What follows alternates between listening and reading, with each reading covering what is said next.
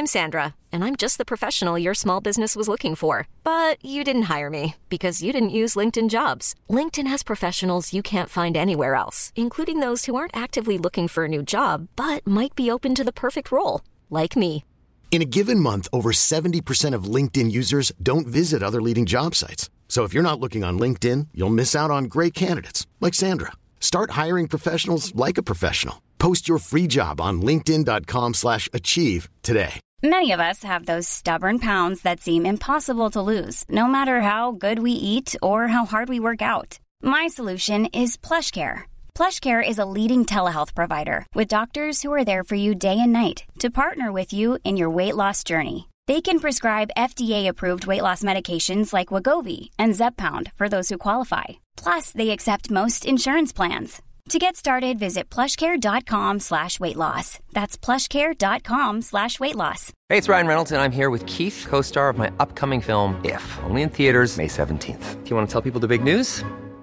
All right, I'll do it. Sign up now and you'll get unlimited for $15 a month in six months of Paramount Plus Essential Plan on us. Mintmobile.com slash switch. Upfront payment of $45 equivalent to $15 per month. Unlimited over 40 gigabytes per month. Face lower speeds. Videos at 480p. Active Mint customers by 531.24 get six months of Paramount Plus Essential Plan. Auto renews after six months. Offer ends May 31st, 2024. Separate Paramount Plus registration required. Terms and conditions apply if rated PG.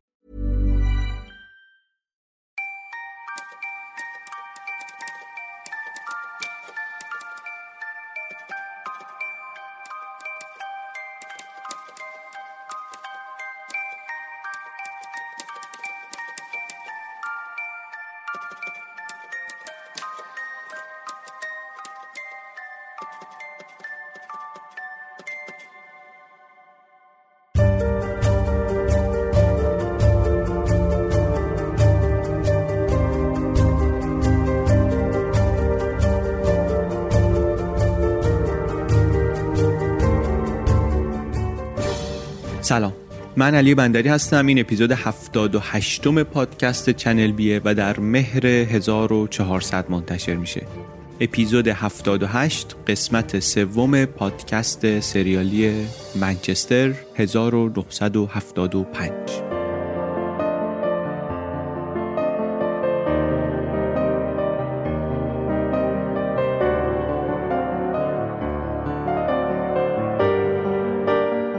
این داستان همینطوری که تا حالا حتما متوجه شدید به هیچ وجه مناسب بچه ها و گروه های حساس نیست. قبل از گوش دادنش حتما دقت کنید و اگر لازمه هدفون بذارین یا اینکه شنیدنش رو موکول کنید به وقت بهتری.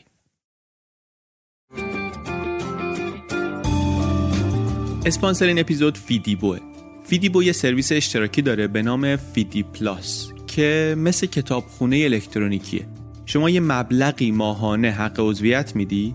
بعد می‌تونی هر چقدر که خواستی از کتابایی که توی این فیدی پلاس هست بخونی یا بشنوی. کتاب هم هم توش زیاده هم متنوعه و همین که همینطوری بیشتر می‌کنن هم کتابای الکترونیکی رو هم کتابهای صوتی رو و هم اصلا ناشرهایی رو که توی فیدی پلاس ازشون کتاب دارن. برای شنونده های چنل بی الان یک تخفیف هم دارن روی فیدی پلاس هزار نفر اولی که از کد چنل بی استفاده کنن می‌تونن با پول یک ماه اشتراک سه ماهه بگیرن. به نظر من فرصت خوبیه. هم کتاب الکترونیکی هم کلی مجله هم کتاب های صوتی در فیدی پلاس کد تخفیف چنل بی برای اشتراک فیدی پلاس C H A N E L B. برای اشتراک فیدی پلاس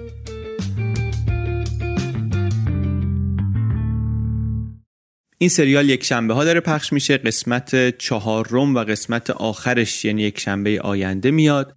قسمت های قبلی رو اگر نشدید پیشنهاد می‌کنم که از اونجا شروع کنین. اونجا ما توی قسمت یک و دو گفتیم که لسلی دختر بچه یازده ساله ای بود که با مادر و ناپدری و خواهر و برادرش زندگی می‌کرد و یه روز یک شنبه ای رفت بیرون نون بخره و دیگه به خونه بر نگشت. چند روز بعد جنازش پیدا شد و تحقیقات پلیس و تعدادی مطلع و تعدادی مزنون و بعد گفتیم که یه تعدادی از این نوجوانای محل کم کم آمدن جلو و یه داستانایی گفتن از شبهای قبل از گم شدن لسلی. درباره مردی که دوروبر باشگاه جوانان نزدیک خونه لسلی اینا دیده بودنش که عورت نمایی کرده بوده. جاشو گفتن زمانشو گفتن مشخصات فیزیکی و ظاهری اون آدم رو گفتن و کم کم از دل همین روایت ها و گزارش ها پلیس رسید به آدمی به نام استفان کیشکو. بعد از استفان گفتیم مفصلم گفتیم. از پدر و مادرش که مهاجرینی بودن از اروپای شرقی به انگلستان از بچگیش گفتیم درگیری با بیماری های جسمی و روانی. درمانها و داروهایی که داشت و بعد هم نهایتا مواجهش با پلیس سر همین پرونده. از سوالهایی که ازش کردن درباره اون حادثه های عورت نمایی و بعد کم کم سوالهایی که رفت به سمت قتل لسلی و نهایتا اینکه استفان اقرار کرد. هم به اون ماجراها اقرار کرد و هم در نهایت به قتل لسلی مالسید اقرار کرد. بعدم با همین اعتراف ها و کلی اطلاعات دیگه که در تحقیقات گسترده پلیس به دست آمده بود بردنش دادگاه و هفته پیش همینجا داستان تمام شد. و ما الان از اینجا می‌خوایم شروع کنیم. از دادگاه می‌خوایم شروع کنیم کی تابستان 1976 خود داستان ولی یادمونه مال کی و کجاست دیگه. منچستر 1975 پادکست سریالی منچستر 1975 قسمت سوم هیولا.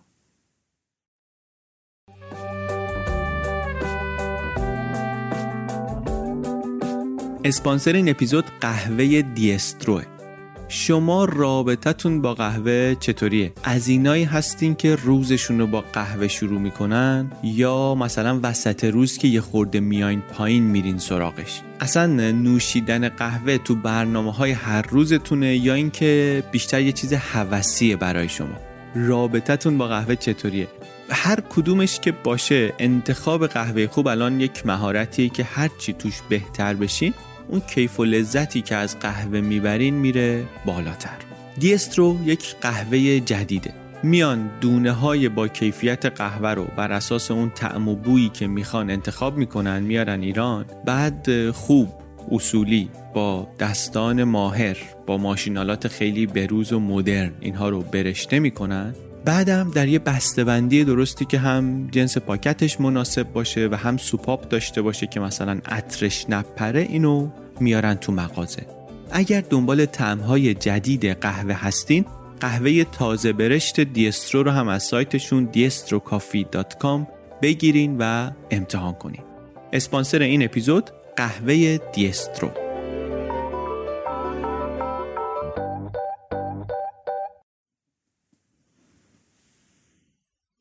دادگاه استفان در تابستون 76 بود. یعنی یک سال و چند ماه بعد از قتل.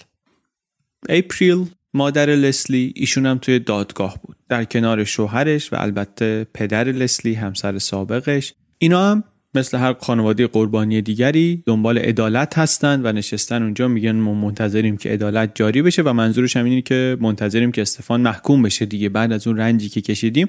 حداقل ببینیم که اون کسی که این بلا رو سر دختر ما آورده الان به سزای عملش می‌رسه. توی دادگاه دونه دونه افسرا آمدن و شهادت دادن که بازجویی چطور بود. نه تهدیدی نبود ما حرف تو دهنش نذاشتیم. بله اون ساعت اعتراف کرد اون ساعت پس گرفت. همه رو هم خودش داوطلبانه بدون فشار و تهدید ما. پس گرفتنش همینطوری شد که وکیلش رو که دید بعدش اعترافش رو پس گرفت. درباره اون اطلاعاتی صحبت کردن درباره خودارضایی و بقایاش روی جسد که اینا اطلاعاتی نبود که بگی در اختیار همه بوده. گفتن آره اعتراف متهم همون داده هایی بود که فقط افسران بلند پایه کم تعدادی ازش خبر داشتن. این رو هم گفتن که مقدارش کمتر از این بود که بشه گروه خون ازش تعیین کرد. بعد پرستاری که آمپولاشو زده بود آمد. افسری که سر اون شماره پلاکا باهاش حرف زده بود آمد. همه اینا رو پیدا کرده بودن و آوردن واسه شهادت و اینطوری پرونده دادستانی ساخته شد و ارائه شد. یک راهی که وکلای استفان رفتن این بود که شهادت اون دخترها رو درباره ماجراهای شب سوم چهارم اکتبر ببرن زیر سوال. بگن که اینا اصلا دروغ میگن. درباره چیزی که استفان بهش اعتراف کرده بود می‌خواستن شهادت شهود رو ببرن زیر سوال.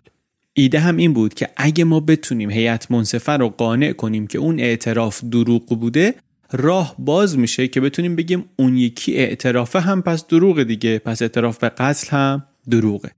استراتژی هوشمندانه ای هم هست ولی دولبه است دیگه. یعنی اگر قانع نمی‌شد هیئت منصفه دیگه کار خیلی سخت می‌شد.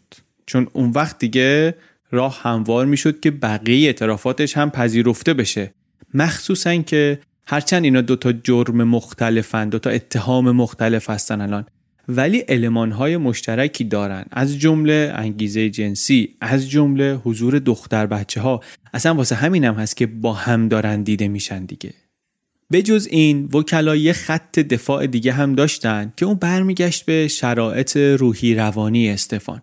حرفاشون البته پر جزئیات و پیچیده بود اما خلاصه خلاصه خلاصه خلاصش این بود که این آقا نکرده این کارا رو ولی اگر هم کرده بود شرایطش اون موقع اصلا شرایط عادی نبوده. تحت تاثیر دارو بوده یا هرچی کلا شرایط جسمی و روانی استفانی کرد. چیزایی بود که سایش روی دادگاه و روی روایت ها سنگین بود.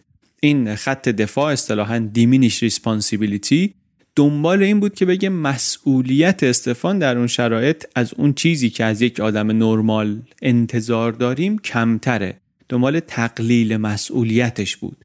بگم با توجه به شرایطش مسئول همه کارها و اعمالش نبوده این آدم. نیست. شروع اظهارات دادستانی در دادگاه با این قصه یه خطی بود که بله آقای استفان میل جنسی نداشت. با این آمپول های میل شدیدی پیدا کرد که بروزش رو در رفتار ایشون با دخترهای نوجوان میشه دید. یعنی یه پسری در 23 سالگی تازه میل جنسیش بیدار شده. در روزهای منتهی به واقعه قتل هم روند رفتارهای مشابهی میشه ازش دید از جمله اون خودنمایی ها و بدن نمایی ها و اینا. و بعدم که خب لسلی رو بلند کرد و برد اونجا و چاقو زد و انگیزه هم قطعا کاملا جنسی بوده. خیلی روایت مستقیم و کوبنده ای بود. با این روایت هیئت منصفه قشنگ پرت شد یه ضرب وسط اصل اصل ماجرا. این قصه رو تحویل داد و بعد دو روز و نیم بعد رو دادستانی به این گذروند که جزئیات قصه رو بگه. از دروغهای استفان درباره تاریخ ترخیصش از بیمارستان تا اثر آمپولها روی آدم اینکه این آمپولها می‌تونن اصلا آدم یه تهاجمی هم بکنن و اینها. تیم دفاع در مقابل اول کاری که باید می‌کرد این بود که یک البای نشون بدن. البای یک شاهدی مدرکی داله بر این که من اون موقعی که شما میگی اون جایی که باید بوده باشم برای اینکه این کارو بکنم نبودم. یک کلمه لاتینه به معنی السور به معنی یه جای دیگه یه عذری باید بتونه داشته باشه. عذر می‌تونیم مثلا بگیم البای رو. بیشتر از اینم که متهم موظف باشه که البای رو ثابت کنه عذرش رو ثابت کنه دادستانیه که باید ثابت کنه که این غلطه. نه شما اونجا بودی حتما. عذر اول استفانم این بود که من نمی‌دونم اون موقع کجا بودم ولی اونجایی که جرم اتفاق افتاده نبودم و این کارا رو نکردم. اول اینو گفته بود. بعدا 6 هفته بعدش گفته بود که من و مامانم و خالم اون روز اون ساعت رفته بودیم سر قبر بابام. گل بذاریم بعدش هم رفتیم مغازه نون خریدیم بعدم من خالم رو رسوندم خونه و بعدش هم آمدم خونه. کار اونجایی برای استفان و تیم دفاعش سخت می‌شد که دفاعیاتش و از جمله همین عذرهایی که می آورد و اینجا بودم اونجا نبودماش اینا یه دست نبودن. با هم نمیخوندن. چند بار اصلا حرفای متفاوت زده بود. مخصوصا بعد از اینکه اتهام قتل رو رسما بهش تفهیم کردن حرفای متناقض زیاد زده بود. یه بار گفته بود اون روز اصلا از خونه در نیومدم. یه بار گفته بود در اومدم رفتم اینجا. بعد شاهدت کیه؟ فقط شاهدش مادرش بود. بعد می‌گفت من اول یادم نبود. بعد مامانم و خالم که اومدن دیدنم ما با هم فکر کردیم. جزئیات یادمون اومد. فهمیدیم که نه ما اصلا خونه نبودیم. اون روز بیرون بودیم. اینجا و اونجا بودیم. این تناقضات یه چیزی بود که کار رو سخت می‌کرد. توی دادگاه هم بالاخره دادستانی اومد حرفاشو زد و وکلای خورده حرفاشون رو زدن و رسید نهایتا به نقطه ای که وقت صحبت خود استفان شد. الان نه ماه هم هست که زندانه چاقترم شده آمد در جایگاه و سوگند و شروع کرد به گفتن قصهش مفصل قصه زندگیش رو گفت. از خانواده و درس و مدرسه و کار و اداره مالیات و مشکلات پزشکی و مشکلات جسمی و بعدم اون سانحه‌ای که توش پاش آسیب دیده بود و بیمارستان و بعدم گفتش که من اصلا سر کارم تا با پلیس و قانون و اینها نیفتاده. و بعد رفت سراغ اتهامات. گفتش که درباره اون شب یک و شب دویی که درباره باشگاه جوانان صحبت میشه من اصلا اونجا نبودم. اون شب آتیش بازی فقط من بیرون بودم ولی این کارهایی رو که اینا میگن نکردم. من داشتم یه قالیچه رو یه جایی میبردم یه جای دیگه. این گیر کرد به زیپ شلوارم پیرنم در اومد. حالا اونجا ممکنه شلوارم هم یه خورده اومده باشه پایین. ولی من اون کار رو اونجا نکردم. دختری رو هم اونجا ندیدم. یک شنبه ربایش و قتل لسلی هم اولین یک شنبه من بود بعد از بیمارستان که از خونه می‌رفتم بیرون. نهار رو با مامانم خوردیم بعدم با خالم ستایی رفتیم گل گذاشتیم سر مزار بابامو بعدم رفتیم مغازه فلانجا چی چی خریدیم و اتفاقا یه بگو مگویی هم خالم با یکی اونجا کرد و بعدش هم ما رفتیم خونه. خانم لسلی رم نه میشناختم نه دزدیدم نه کشتم نه هیچی. این اشتباهاتی هم که توی اعترافات من هست و اینا بعضیاش به هم دیگه نمی‌خوره و اینها اینا عمدی نیست اینا صحویه. اشتباه کردم. دروغ نگفتم خطا کردم. اعترافات رو هم اینا رو پلیس گذاشت تو دهن من. تهدیدم کردن که کتکم می‌زنن. میکوبید پلیس رو میز که من می‌دونم کار خودت ازت اعتراف می‌گیرم اینا. بعدم بهم گفتن که تو بگو قالو بکن همه بتونیم بریم خونه واسه کریسمس شب عیدی. منم فکر کردم همونی رو که اینا می‌خوان بشنون بهشون بگم دست از سر من وردارن. اینا پلیس خوب پلیس بد بازی کردن و من اینطوری شد که اعتراف کردم. درباره اثر داروهاش هم صحبت کرد هم خودش هم وکیلش که آره این مو در آورد و خود ارزایی می‌تونسته بکنه و اینها که قبلا نمی‌تونسته و اثر داروهای همچین چیزی بوده. بعد در حالی که استفان در جایگاه ایستاده و زیر سوگنده نماینده دادستان نوبتش شد که بیاد کراس اگزامینیشن کنه. حالا اون از متهم سوال بپرسه. این از اون نقاط اوج دراماتیک هر دادگاهی دیگه.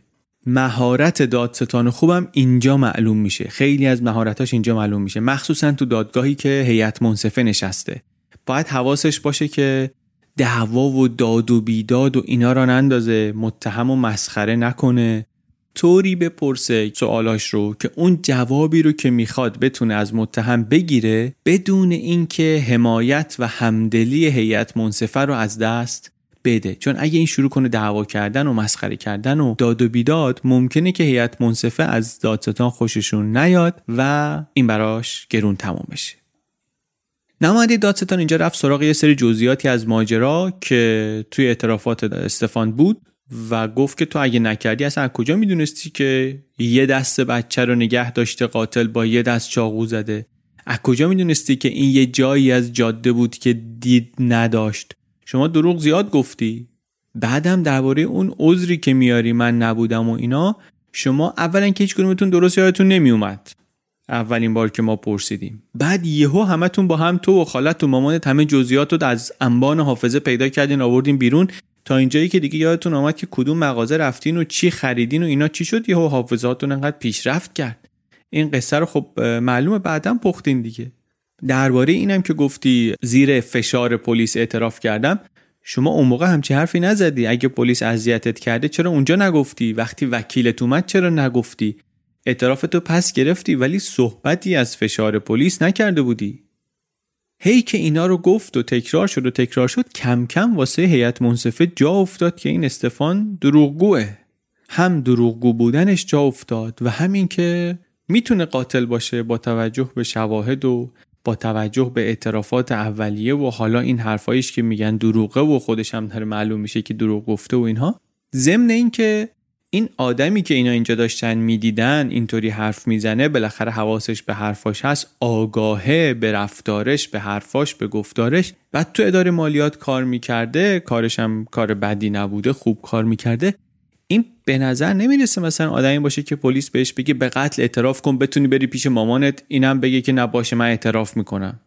آدم برای اینکه چنان چیزی رو باور کنه بالاخره یه حدی از سادگی رو باید داشته باشه که اینا تو این آدم نمی‌دیدن. این آدم یه مقدار چیزای عجیب غریب داره ولی خب همچین هم آدم غیر عادی نیست.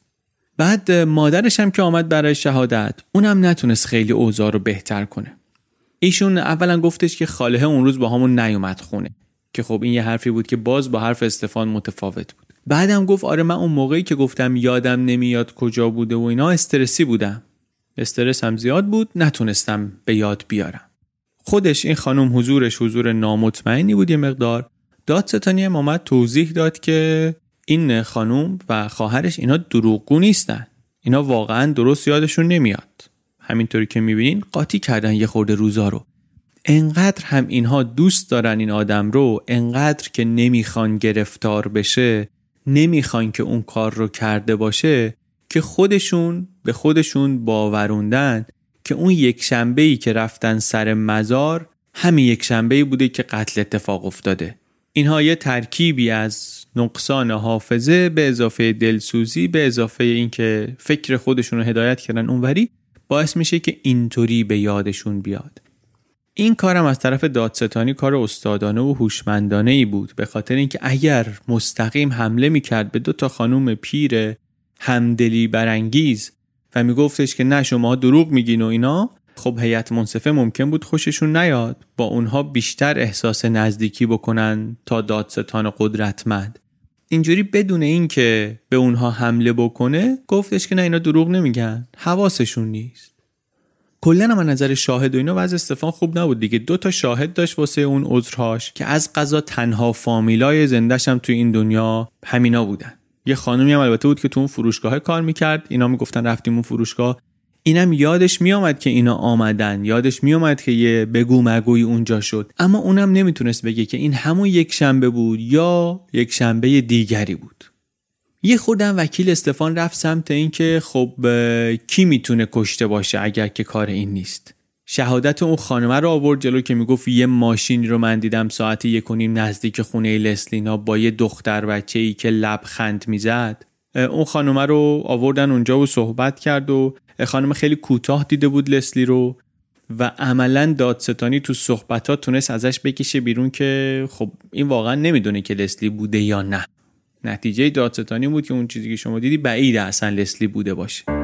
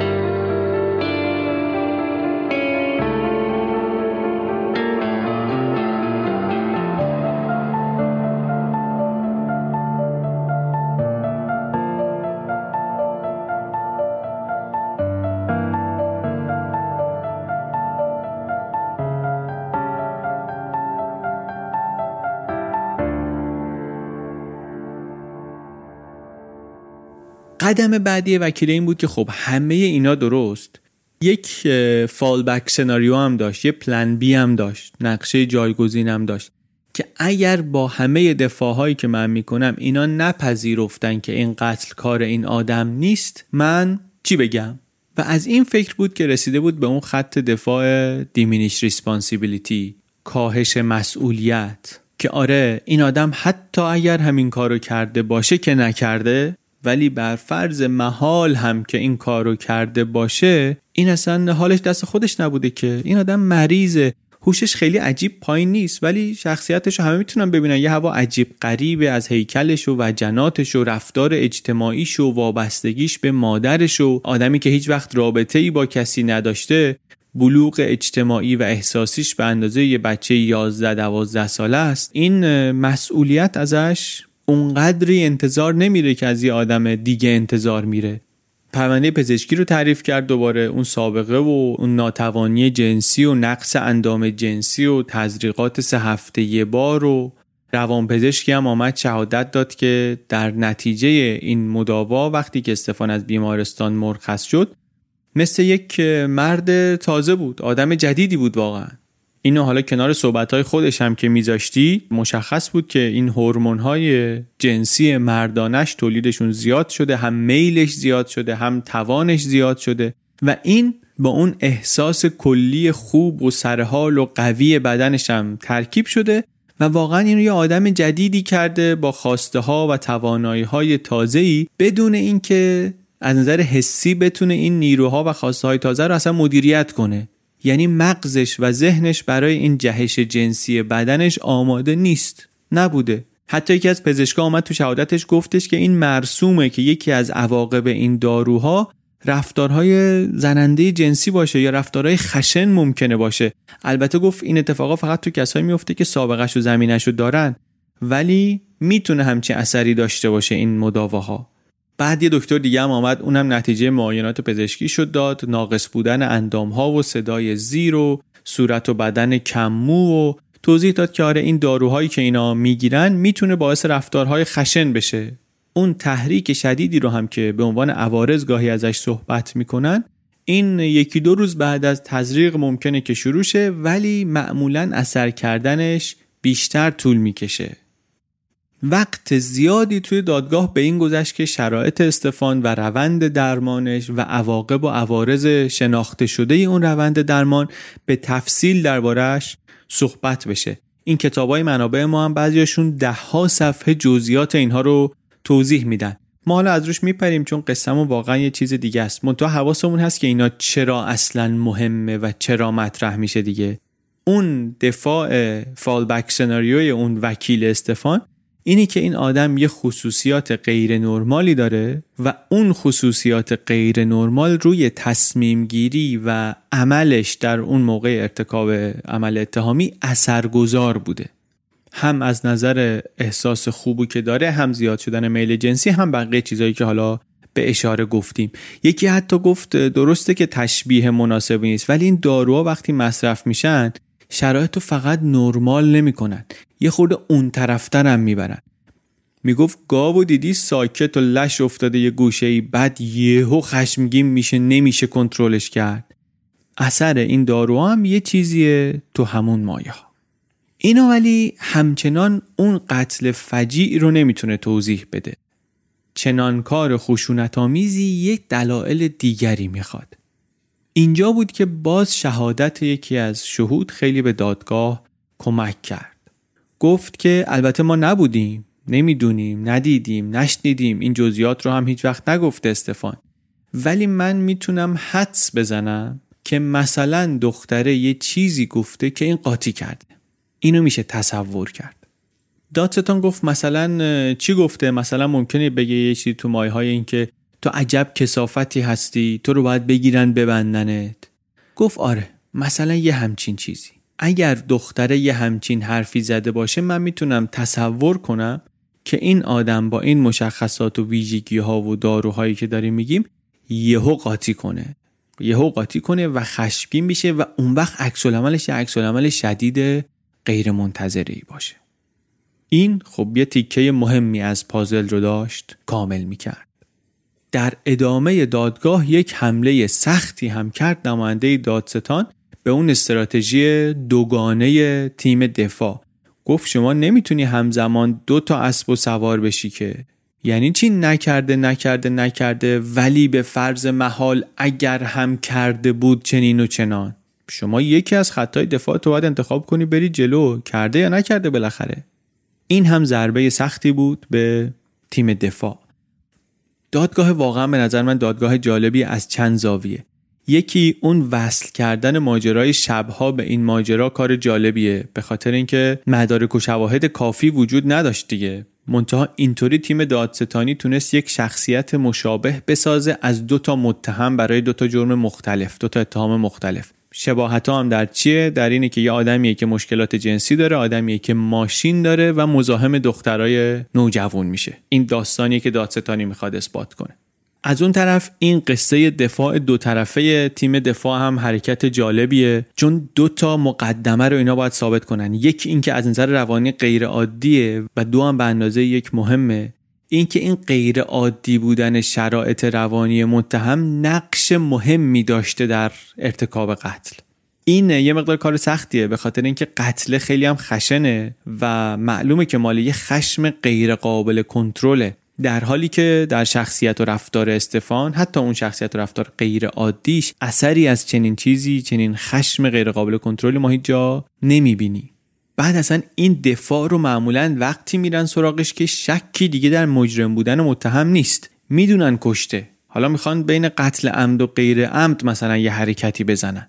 اینجاست که اون گمان زنی اون شاهد آخریه درباره اینکه لسلی چی ممکنه گفته باشه که قاتل و عصبانی کنه مهم میشه. بعد از همه این حرفا دیگه کار این وکلا و دادستانی و اینها تمامه. سیستم انگلیسی در این دادگاه اینطوری بود که کار قاضی کشف حقیقت نیست. ما گاهی ممکنه که سیستم های مختلف رو با هم قاطی کنیم. فکر کنیم قاضی همه جا کارش یکیه. نه توی این دادگاه قاضی کارش فقط اینه که مواظب باشه دادگاه عادلانه باشه. دادگاه برای همه عادلانه باشه. هیئت منصفه ولی حالا می‌خوام برن وارد شور بشن دیگه. قبل از اینکه برن اینا چشمشون به دهن قاضیه که ببینن قاضی بهشون چی میگه. حرفای قاضی گاهی ممکنه که خیلی اثر بگذاره روی اینا. اصلا جهت بده به فکر کردنشون به اینکه چیکار کنن. ولی باز تو اون صحبتاش هم اینجا قاضی اولش میاد میگه که من قاضی قانونم. من قاضی قانونم. شما قاضی فکت ها هستید. شما هیئت منصفه. شما این که باید تشخیص بدین که این فکت هایی که این داده هایی که پلیس و دادستانی میگن درسته یا نه. شما ببینین این آدمی که شما می‌بینید در مقابل شما این چند روز بوده و صحبت کرده و داستانش رو شنیدین و این کارش بوده این زندگیش بوده اینا این آدمیه که زیر فشار پلیس علکی اعتراف کنه. پلیس دو تا تشر زده اینم اعتراف کرده.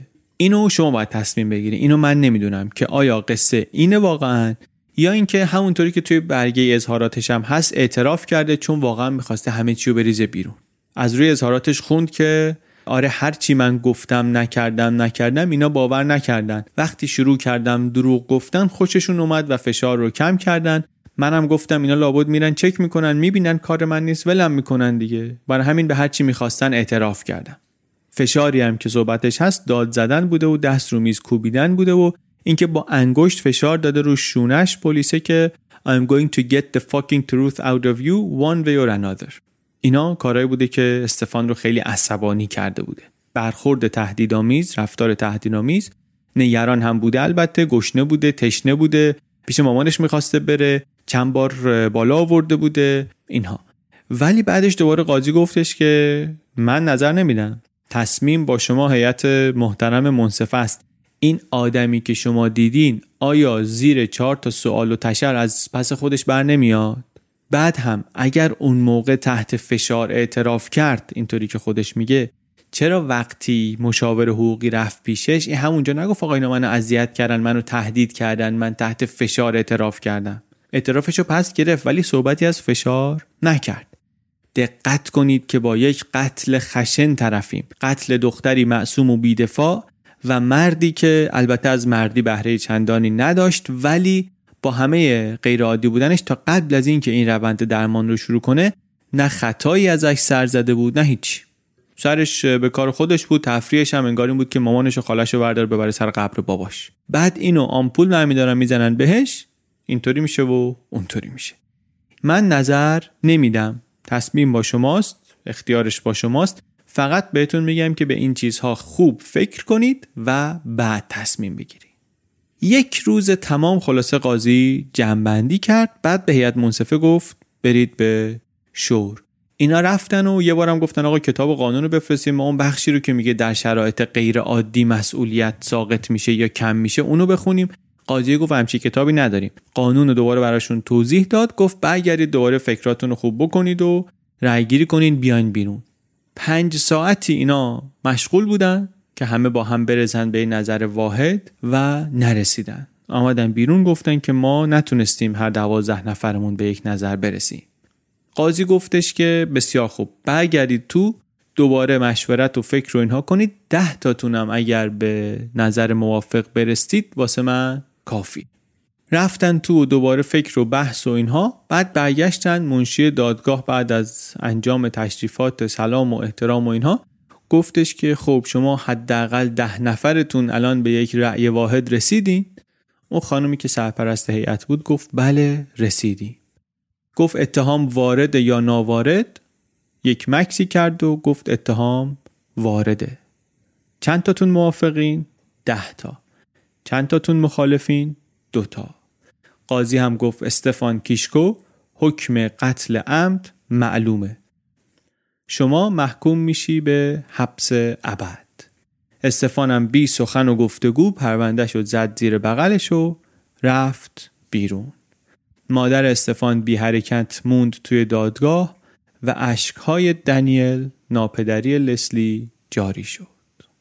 حکم رو که دادن قاضی هم خیلی به پلیس های دستن در کار پرونده تبریک گفت و ازشون تشکر کرد.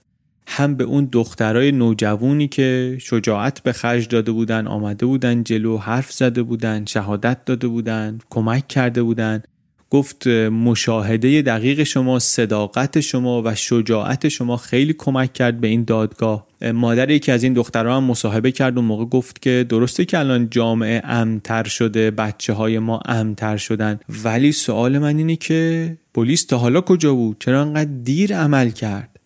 بعدم حالا که فهمیدن کار اینه دیگه یه آدمی که اینطوری با چنین خشونتی یه بچه بیگناهی رو برداشته کشته اینو دیگه باید ادامش کرد دیگه.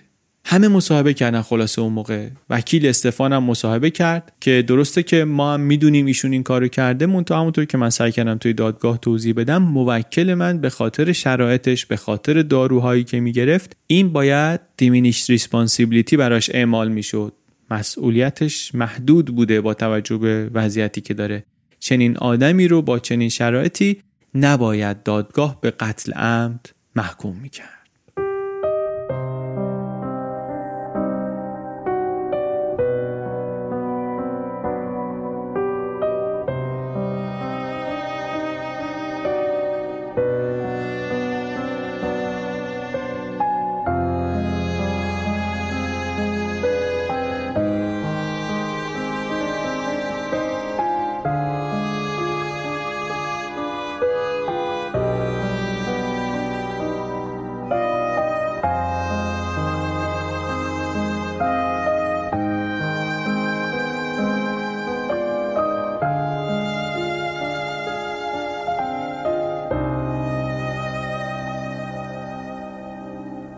استفان تا قبل از حکمم بازداشت بود زندان بود. منتها خب تا وقتی اتهامش ثابت نشده بیگناهه.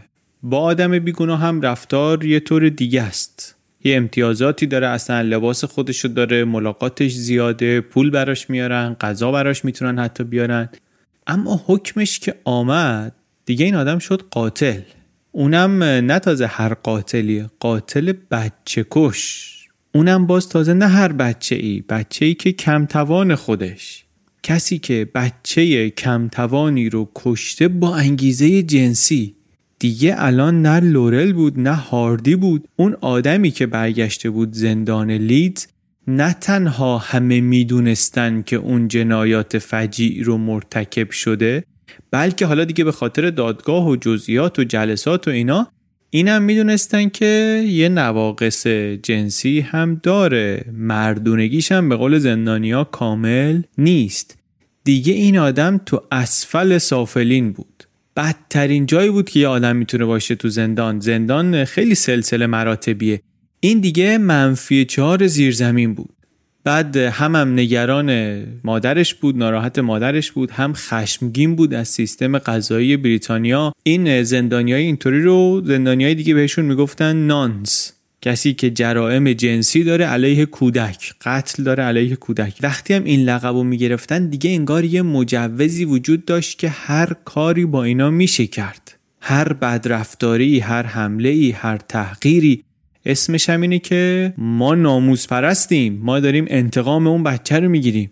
نگهبانای زندان هم وقتی می‌بینن یه همچی آدمیه که داره کتک می‌خوره از بقیه یه خورده تعلل می‌کنن در دخالت کردن. یه این پا پای می‌کنن همچی شتابی نمی‌کنن که بیان نجاتش بدن.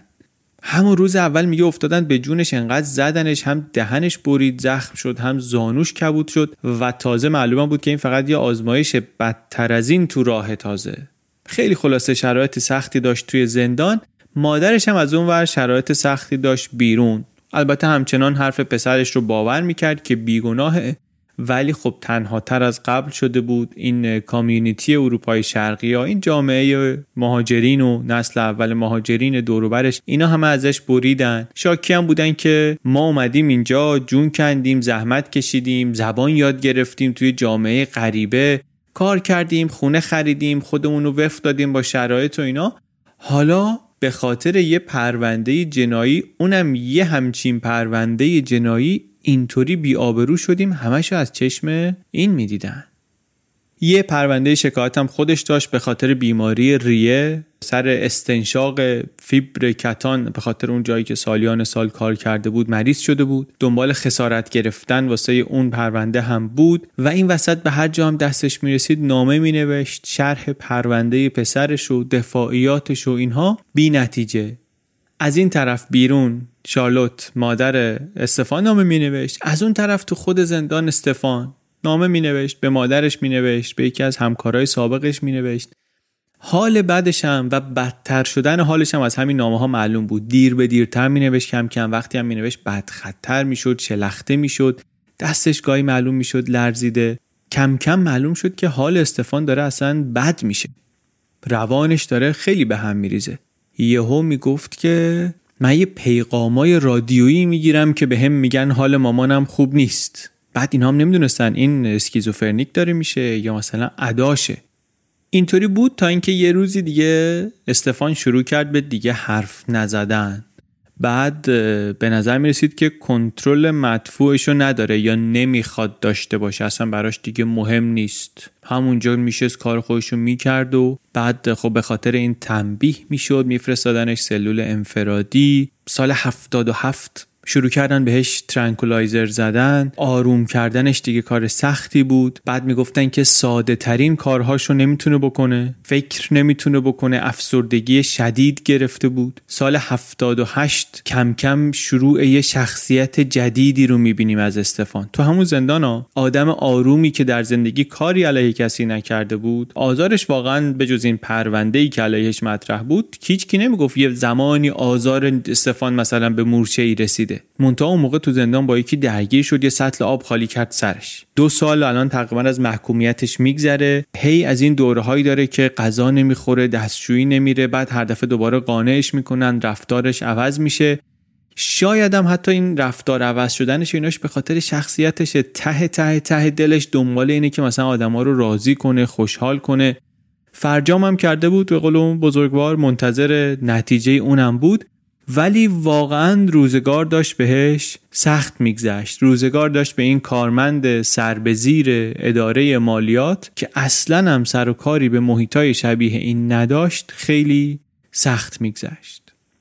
یک سرسره بازی امید و ناامیدی هم با این سیستم فرجام خواهی داشتن. درخواست فرجام میدی مدت ها طول می‌کشه اصلا نمی‌دونی درخواستت پذیرفته میشه نمیشه. بعد گاهی بعد از ماه ها انتظار میان میگن که آره مثلا گفتن که بررسی میشه درخواستت.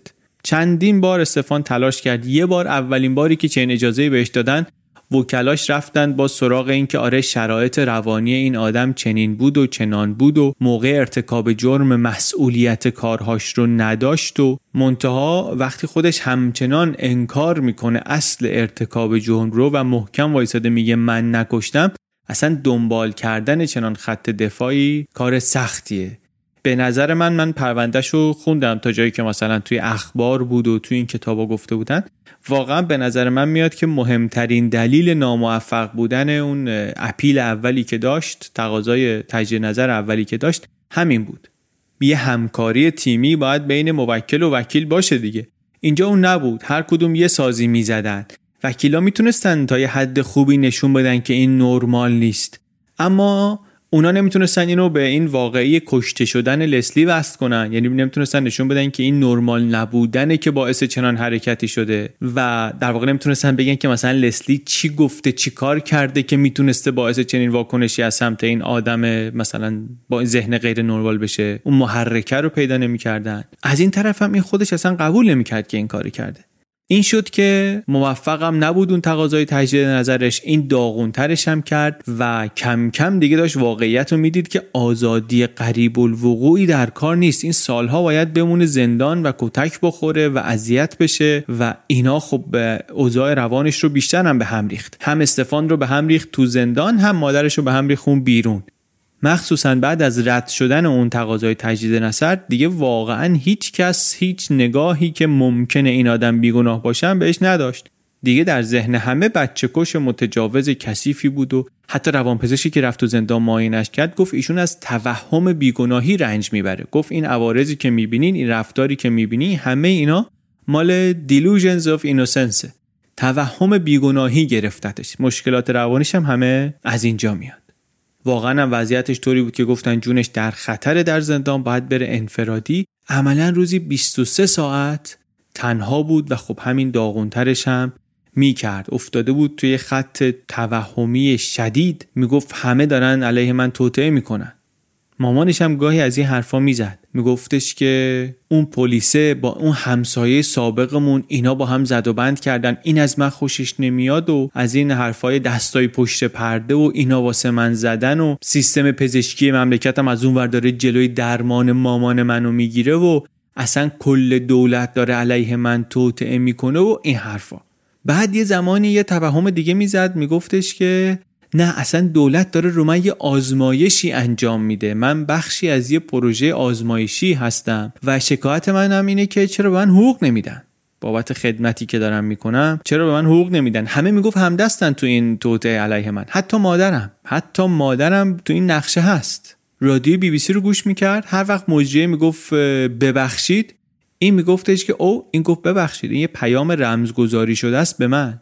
I beg you pardon یه پیام رمزگذاری شده است. میگو با منه. هر وقت می‌گفت I beg you pardon میگفتش که این با منه ها. پیامو گرفتم دو دقیقه باهاش حرف می‌زدی داد می‌زد که پارانویا تسخیر کرده روان این آدمو. تنها امید واقعی هم که الان دیگه میشه به آزادیش داشت این بود که با این وضعیتی که داره اف بخوره. برای اف هم باز همه بهش می‌گفتن که قدم اول اینه که شما باید اعتراف کنی. تا اعتراف نکنی اصلا صحبت از عفو و بخشش هم نمیشه کرد.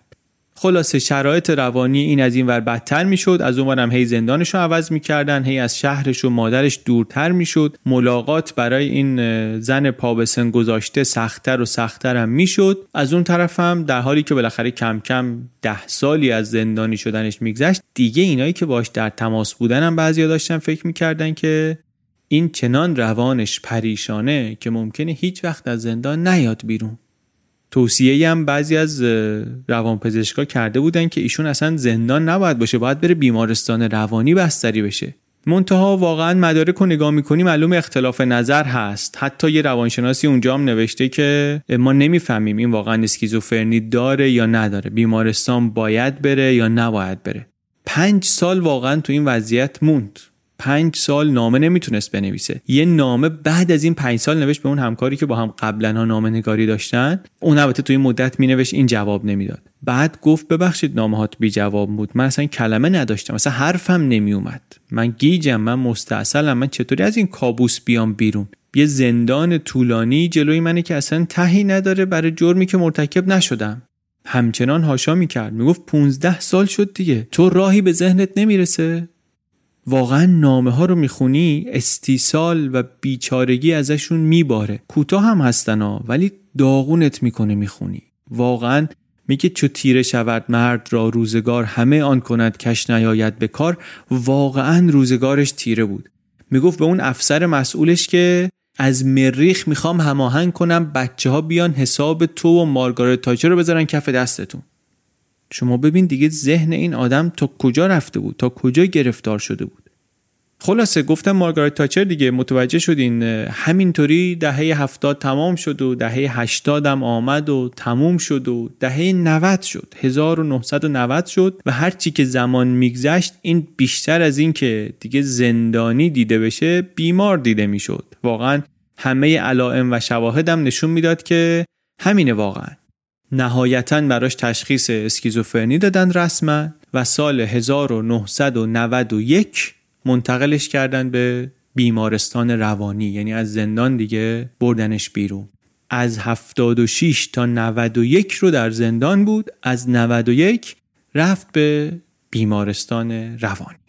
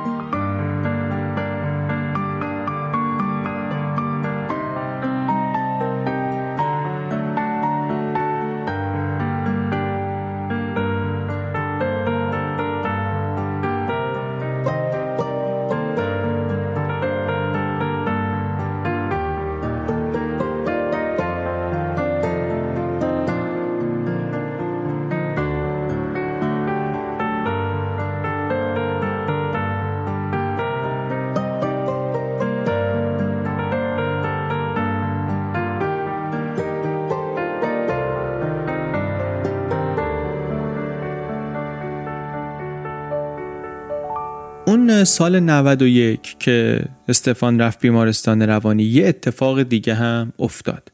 پلیس دنیل رو پدرخونده لسلی رو دستگیر کرد. بعد از این همه سال پدرخونده لسلی رو دستگیر کرد و درباره قتل لسلی ازش بازجویی کرد. من هیچ جایی به جز یکی از منابع که منبع معتبری هم هست جای دیگری اثری از این ماجرا پیدا نکردم. ولی اونجایی هم که نوشته بود نوشته بود که آره نهایتا اتهامی بهش وارد نشد و بعد از یک بازجویی آزادش کردن. داستان ولی ادامه داشت. یعنی یه علتی داره که اون موقع اینو دستگیر کردن. واقعیت اینه که درسته که این پرونده پیش پلیس باز نبود. منتها یه جاهای دیگری این پرونده باز بود. کجا باز بود؟ بذار برگردیم چند سال عقبتر. وقتی که گفتیم وکیلش یه تقاضای تجدید نظری داد که ناموفق بود این وکیل یه دستیار تازه کاری هم داشت که ایشون بعد از اون تلاش ناموفق براش یه نامه نوشت واسه رئیسش که آقا من یه خورده به گناهکار بودن این بابا اصلا شک دارم. گفتیم دیگه وکیلش و تیم دفاع و همه اینا اصلا این آدم رو قاتل می‌دیدن. این آقا برگشت گفت نه این پرونده مقدار بوداره به نظر من. دو تا چیز اساسی هم اینجا هست که اینا شاخکای منو تیز می‌کنه. یکی شهادت اون خانم است که می‌گفت من لسلی رو تو ماشین دیدم و بعد مثلا حالا قاضی و دادستانی و اینا همه نتیجه که گرفتن بود که اشتباه کرده اونی که دیده لسلی نبوده. دومی هم سر اون ماجرای خودنمایی.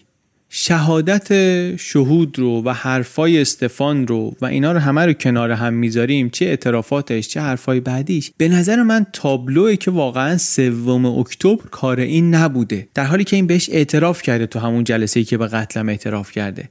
یعنی این به من نشون میده که این اعتراف دلیل دیگری داشته. این حقیقت نیست. و اگر اینطور باشه اون اعتراف دیگرش هم ممکنه باطل باشه. همون دلیل و انگیزه ای که برای اعتراف اول هست همون برای دومی هم به نظر من معتبره.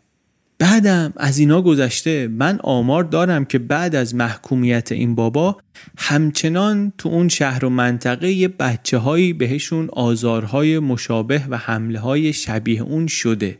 تو بعضی از مواردش هم یه ماشین سفیدی ردش هست که ردش تو این پرونده هم بود و کنار گذاشته شد. چون با داستان استفان جور در نمی اومد من یه خورده به این دلایل شک دارم. اینا رو کی داره میگه؟ دستیار وکیله توی یه نامه واسه رئیسش نوشت. حالا اینو داشته باشین. این وسط مامان استفانم گفتیم دیگه تمام این سالها بیکار نبود. به این بنویس و به اون بنویس و اینا. سال 84 با پروژه عدالت تماس گرفته بود. یکی از این جاهایی که تماس گرفته بود پروژه جاستس که آقای پرونده پسر من اینطور و اونطور و اینطور رو به دادم برسیم. اونا خب خیلی از این پرونده ها بهشون می‌رسه. اینم توی پیچ و خم کارای اونا بود. بعد این وسط مامانه پرونده خودش موفق شد. سر بیماری ریه گفتیم از کارفرمای سابق شکایت کرده بود. بعد از سالها اونا اونجا یه مبلغی بهش دادن و رضایتش رو جلب کردن. اینم خانم تا چکر رو گرفت برگشت به وکیلش گفت من با همین پول می‌خوام برم بیگناهی پسرم رو ثابت کنم. کار حقوقی و اینا خرج داره من پول نداشتم تا حالا. الان پول دستم اومده می‌دونم چی کار می‌خوام بکنم. وکیلش گفت چیه؟ ماجرا رو خبر نداشت. گفتش که آره اینطور اونطور و اینا.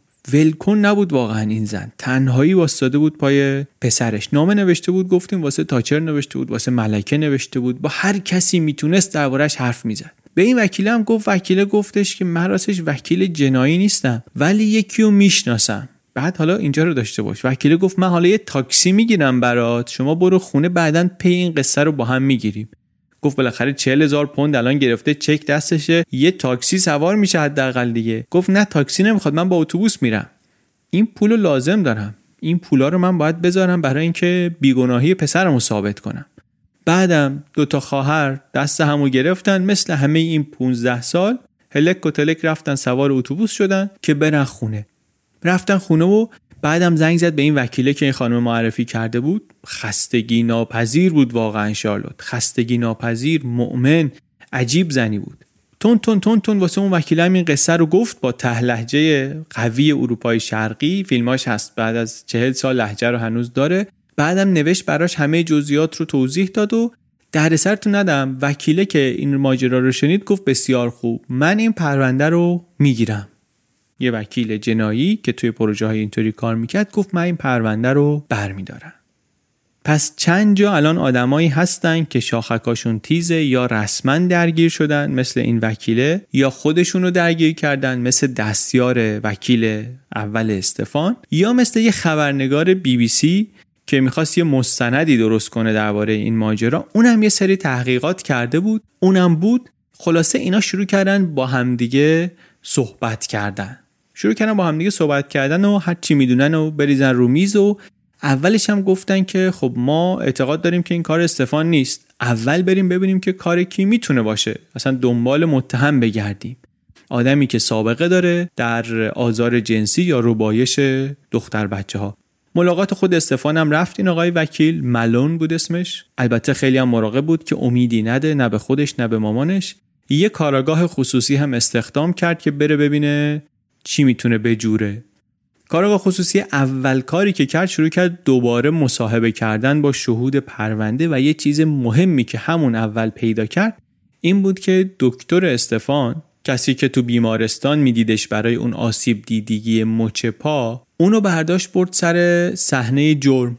گفت آقا اینجا یه همچین طوری یه همچین چیزی این آقا رو میگن که یه همچین کاری کرده فلان روز. اینم اون بلندی رو دید تپه رو دید چی بودید؟ گفت آقا اون آدم با اون وضع پا اصلا امکان نداره در اون تاریخ تونسته باشه همچی شیبی رو بره بالا. چه برسه به اینکه یکی دیگر هم با خودش بالا کشیده باشه. نظر من اینه که این امکان پذیر نیست. یه زاویه دیگه حمله حمله به پرونده دادستانی بود. اون دستیار سابقی که قبلا درگیر پرونده بود میگفتش که دادستانی که درگیر این پرونده شده بود زیر فشار زیادی بود. برای جامعه خیلی مهمه دیگه. جامعه خیلی حساسه به پرونده ای که درباره یه دختر بچه و خشونت توش هست و اینا توش هست. فشار جامعه زیاده و پلیس ممکنه که یه مزنونی پیدا کنه و بعد دیگه زیر این فشار همه شواهد و مدارکی رو که به کسان دیگری دلالت می‌کنه اصلا نگاه نکنه. همه رو بذاره کنار که زیر این فشار افکار عمومی سریع بتونه ببنده پرونده رو بره پی کارش. بر همین ما باید بریم به اون پرونده اولیه حمله کنیم. من فکر می‌کنم اینا چیزایی باشه که اونجا چشم پوشی کرده باشن ازش. در حالت خوشبینانه دیگه. از کجا شروع کنن حمله کنن؟ از زیر سوال بردن اعترافات.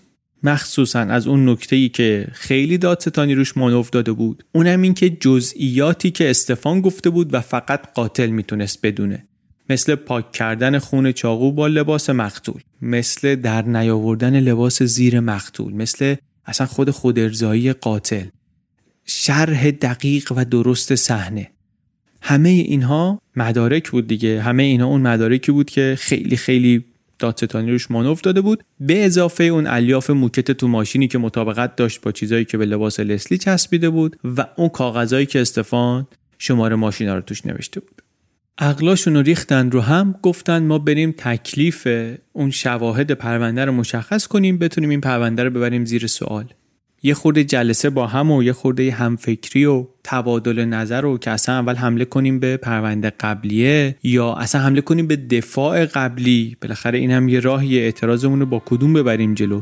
یا اینکه نه بریم دنبال شواهد جدید با شواهد جدید پرونده بسازیم. چند ماهی سر و کله زدن با هم تا اینکه نهایتا هم استراتژی رو توافق کردند و هم جمله بندی ها رو هم چی بگیم و هم چطوری بگیم و یه ترکیبی داشتن از مدارک جدید با کاستی ها و اشتباهاتی که در تیم دفاع قبلی در کار اونها وجود داشته و اینطوری گفتن بریم جلو و بر اساس این اجازه دادگاه تجدید نظر رو بگیریم.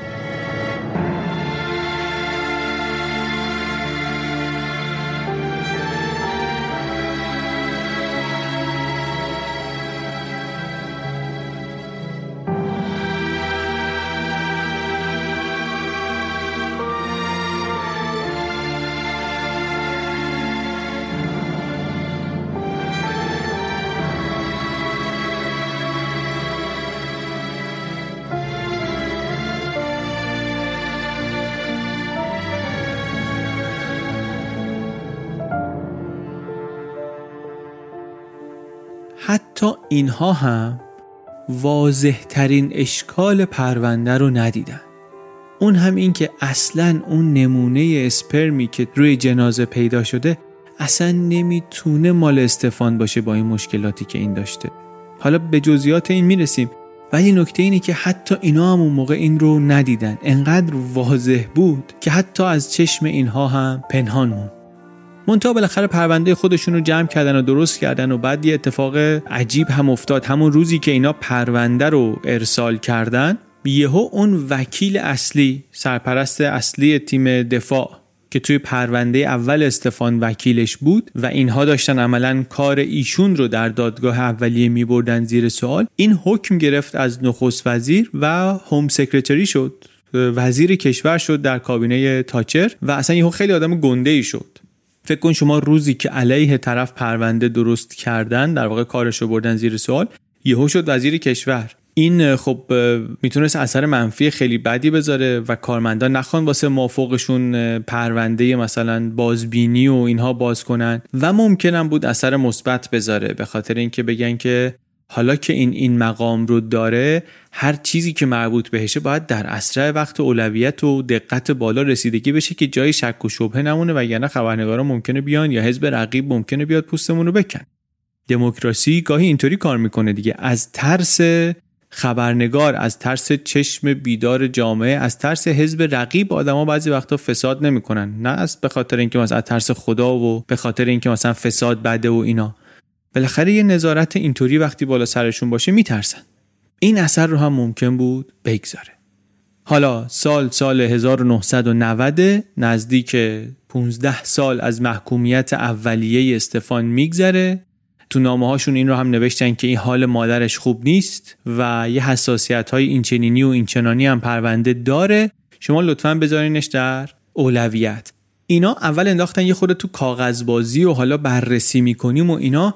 بعد این وکلا فشار رو بیشتر کردن. یه نامه نوشتیم وکیل خیلی سوسکی از موقعیت این وزیر کشور استفاده کرد. یه کاری کرد که همین بشه ابزار فشار و از ترس اینکه رسانه ها نکنه براشون جالب بشه و بیان پرونده رو بلند کنن اقدام کنن. در واقع حمله رو عملا مستقیم کرد بحث تضاد منافع و پیش کشید. حالا اینجا وزیر کشور نمی‌خواد رأی بده ها یعنی رأی اون اصلا مهم نیست. ولی این قرار تصمیم بگیره که آیا پرونده یعنی تو سازمان ایشون باید تصمیم بگیرن که آیا پرونده ارجاع بشه به دادگاه تجدید نظر یا نشه. اینجا هم هم اتهاماتی علیه پلیس مطرحه هم احتیاج به تحقیقات و مصاحبه های جدید هست. واسه همین برای پلیس محلی هم نامه نوشتن. اونجا هم یه مسئول جدیدی داشت. بعد 15 سال این پرونده رو باز کرد و یه خورده این ور خوند یه خورده اون ور خوند. دید که خب این انتقادا و اینا بیشتر به سمت تیم دفاع اولیه که از این آقا دفاع قرار بوده بکنن. خیلی چیزی متوجه پلیس نیست. گفت چه خوب فرق زد دید نه چیزی متوجه پلیس نیست نیست نیست. تا رسید به قصه اون ماشین سفیده و اون خانومه که بچه رو تو ماشین دیده بود و شواهدی که بهشون توجه نشده بود و کم کم شاخکای اینم تیز شد. بعد هم با این سرپرست وکیلای جدید تماس گرفت که آقا ما داریم شروع می‌کنیم مصاحبه رو با شهود صحبت می‌کنیم با موکل شما ممکنه صحبت کنیم بریم تست خون بگیریم واسه دی ای که یه چیزی که اون موقع نبود. و از اینجور کارا اینم گفت مانعی نداره. این خبرها رو همونطوری تیکه تیکه به استفان هم می‌داد که البته به نظر می‌رسید خیلی یا متوجه نمیشه واقعا یا براش مهم نیست یا اینکه امیدی خیلی بهش نداره. مادر استفان ولی نه با آغوش باز و دید مثبت این خبرها رو می‌گرفت. اون البته خیلی ضعیف و بیمار بود. این افسری که داشت بررسی می‌کرد رفت سراغ آرشیو مدارک و چیزهای سر صحنه و اینها رو بگیره دوباره بررسی کنه. از رو نمونه های اوریجینالی که همون موقع گرفته بودن آزمایش دی ای بگیره. که دید میگن اون لباسه که ازش نمونه برداشته بودن اسپرم هد نداشته واسه همین به درد آزمایش دی ای نمی‌خوره. چون این اسپرم هد ها هستن که دی ای استرند رو توی خودشون دارن. تو همین بررسی ها یه یادداشتی هم دید توی پرونده که میگفتش که بقایایی که روی جسد پیدا کرده بودن اون اسپرم کاونت داشته در حد H یا پلاس H. یعنی اون چیزی که روی لباس لسلی پیدا شده اسپرم هد داشته. بعد دید که نشد که بالاخره داشته یا نداشته. این یه خورده این متناقض شد. اینجاها کم کم افسر متوجه شد که این تحقیقاتش همچین فرمالیته و سرراست هم نیست. یه چیزایی توی این پرونده جور در نمیاد. اون آدم با اون مشخصات و با اون نازایی و بیمار و نارسایایی که میگن داشته چطوری اسپرم هد ازش باقی مونده در صحنه جرم؟ بعد خب از این نمونه های دیگه هم داشتین. تو اون نمونه های که اسپرم هد نبوده که. بعد چطوری که یه نفر این دوتا رو با هم مقایسه نکرده اون موقع؟ بعد گفت اون موقع از این آدم نمونه نگرفتن. این وکران اون وکران دیدن نه یه نمونه گرفتن ولی نه تو فایلا ازش خبری هست نه گزارشی ازش هست. دیگه دید پلیسه که نه کار سنگینه واقعا. کار سنگینه بهتر تیم رو بزرگ کنه. دیگه کار یه نفر نیست. یه تیم پنج نفره ای شدن. رفتن اصلا متن پیاده شده صحبت های دادگاه رو هم در آوردن گفتن همه شواهد و مدارکی که اونجا ارائه شده باید دوباره بررسی بشه. با همه باید الان دوباره بعد 15 سال مصاحبه کنیم. از اون شاهدای اولیه سه تاشون هم الان مرده بودن. ولی خب بقیه هستن. مخصوصا اون دخترایی که مثلا درباره اون شبها و دیدن استفان و اینا شهادت دادن. گفتم باید با اونا هم بریم دوباره صحبت کنیم. منتها همچنان بزرگترین علامت سواله اون قضیه نمونه های روی لباس لسلی بود. به جایی هم نرسید. هرچی کردن اون اسلاید نمونه های اولیه رو گیر بیارن پیدا نشد. یعنی هیچ آزمایش دی ای نمیشه بین اون چیزی که روی لباس لسلی پیدا شد و دی ای استفان انجام داد. همین که اسلایدها گم شده یه نشونه خطرناک بود. همین که شواهدی وجود داشته که در دادگاه خوب بهش پرداخت نشده یه نشونه خطرناک دیگه بود. نگران کننده بود این نشونه ها واقعا برای پلیس.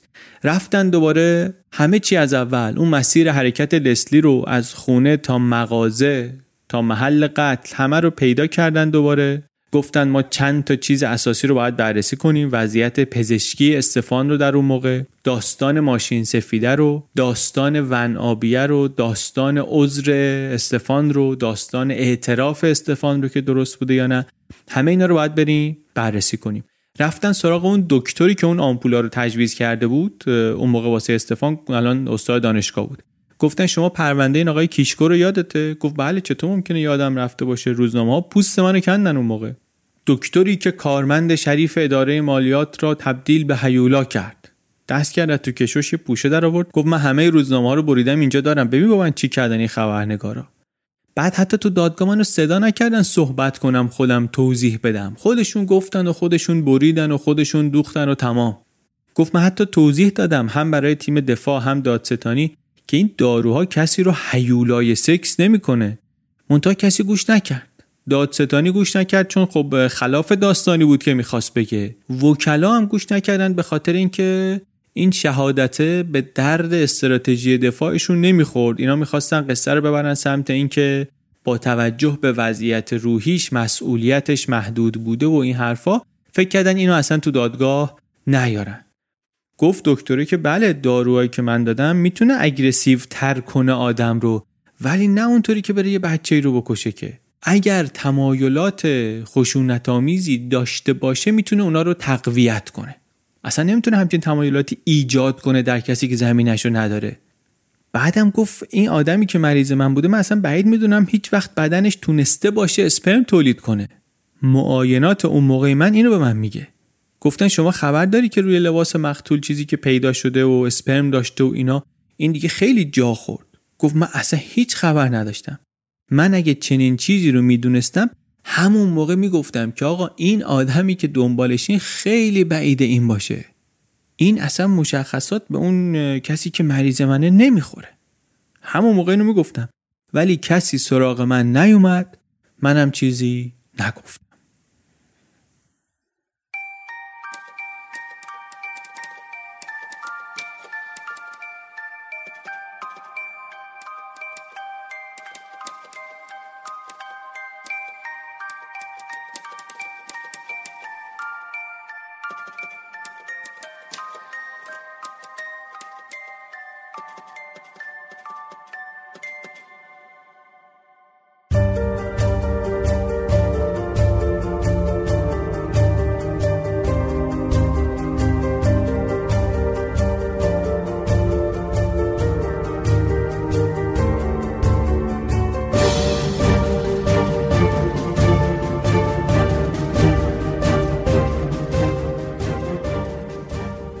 چیزی که شنیدین اپیزود 78 م پادکست چنل بی بود. این اپیزود چنل بی رو من علی بندری به کمک امید صدیق فر درست کردیم. موسیقی این اپیزودم پیمان عربزاده درست کرده. طراح کاورها مجید آب پرور کارهای اجرایی چنل بی با گیتی آسمیه و هماهنگی هاش با نسحت بندری. طراح و مسئول فنی سایت هم مهران بلحسنی. برای این سریال خیلی هم من ممنونم از کمک ها و مشورت های زهرا شمس برای معادلیابی بعضی از اصطلاح های حقوقی.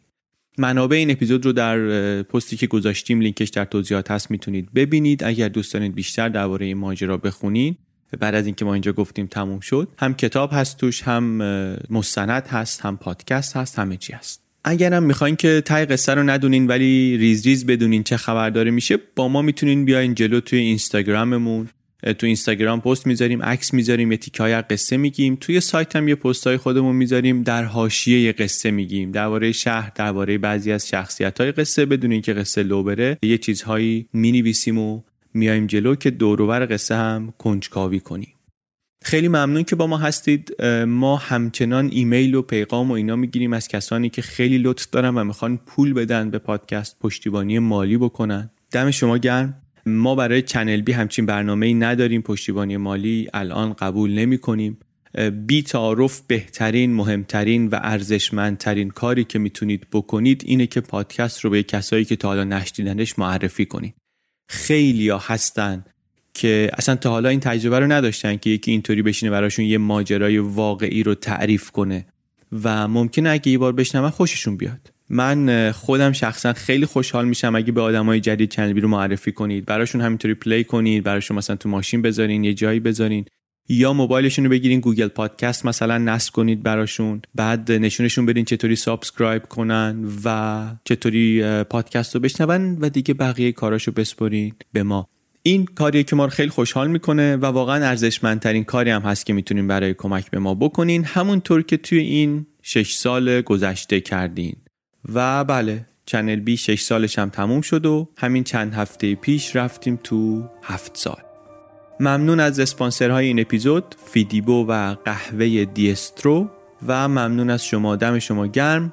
مواظب خودتون باشید.